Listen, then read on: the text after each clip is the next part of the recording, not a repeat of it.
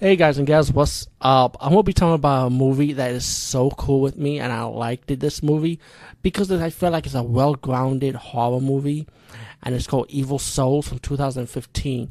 Now I'm trying to figure out. I'm not sure if this is a British horror movie or a Italian horror movie because when I see the credits, I see like a Italian words on it, like actors and producers, who's behind the movie. And I like the beginning part because the artwork looks so nice. It looks so dope, though. The artwork for it at the beginning of the movie with the credits, right? But anyway, this movie is about this creepy guy, right? And he he kidnapped this woman, and then he kidnaps another woman. But for some weird reason, you get this creepy boy end up being connected to it, and with this creepy old old guy wearing a mask or creepy ass makeup. And he looked like that guy, um, Marcus Descende. I, I don't know if I'm saying the name right, but you may see him portrayed in movies like Hellraiser Bloodline or um, um, Waxwork, I think Part 1. If I'm, if I'm correct, I think it was Waxwork Part 1 or Waxwork Part 2.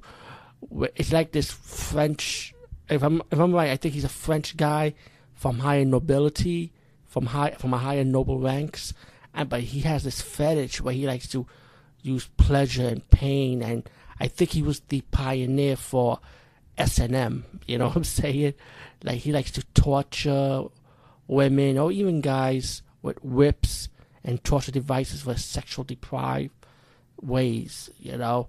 And I, I, I forgot the story behind it. It's been a long time I read I read a book about him, but I'm sorry I'm saying the name wrong. But yeah, it's like that. It was like that type of character, and he would kidnap these women and torture them, and um, and then you get this priest who have to do an investigation and try to stop on what's going on.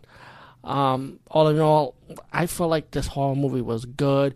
It is very well grounded. Um, it has some has some supernatural elements also in the movie too. But um, I'll say definitely check this one out. Um, I feel like the suspense and the build up is worth it, you know.